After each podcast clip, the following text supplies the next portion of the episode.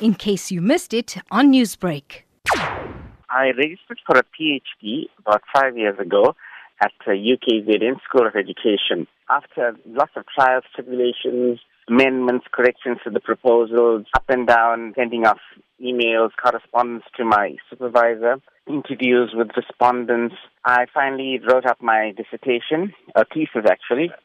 It was dealing with the teaching and learning of IT programming to first year UOT students, and my sample population was the University of Technologies in KZN.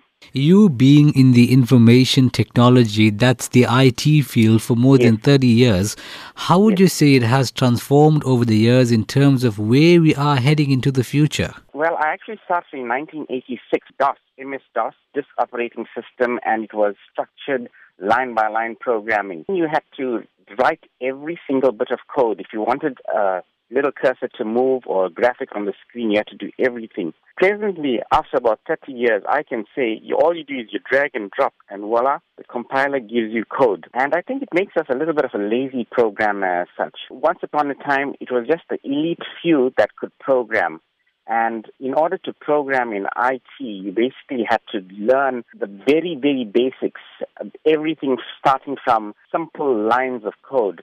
Whereas now, it's so simple. If you get a primary school child or a high school child, give them a couple of hours and they'd be able to use an application for you that you can save on your cell phone and run it. For the youth out there, particularly matriculants with an interest in information technology, what sort of opportunity lies ahead and how would you describe the uh, availability of jobs in this sector? That's an excellent question. I inform my students, I'm a lecturer at the Durban University of Technology, and I tell them don't go out there trying to be someone else's uh, you know employee.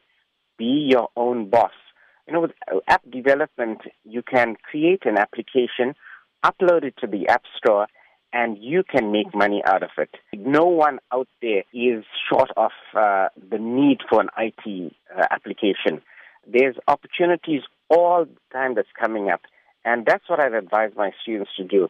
In fact, just today I saw an article that South Africa is in dire need of IT specialists. Our programs, our applications, we sought that from overseas. Uh, I feel that we need to grow our own timber.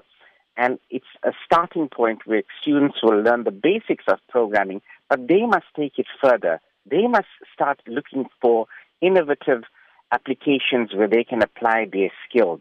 Newsbreak, Lotus FM, powered by SABC News.